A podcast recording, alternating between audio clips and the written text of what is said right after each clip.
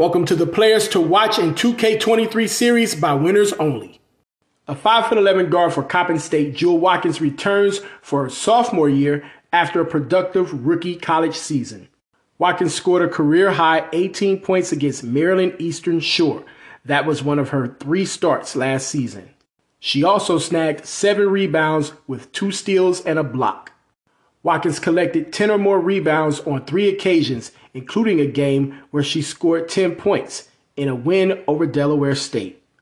Overall, she averaged 6.9 points and 5.1 rebounds in 28 games. Thank you for listening to the Players to Watch in 2K23 series by Winners Only.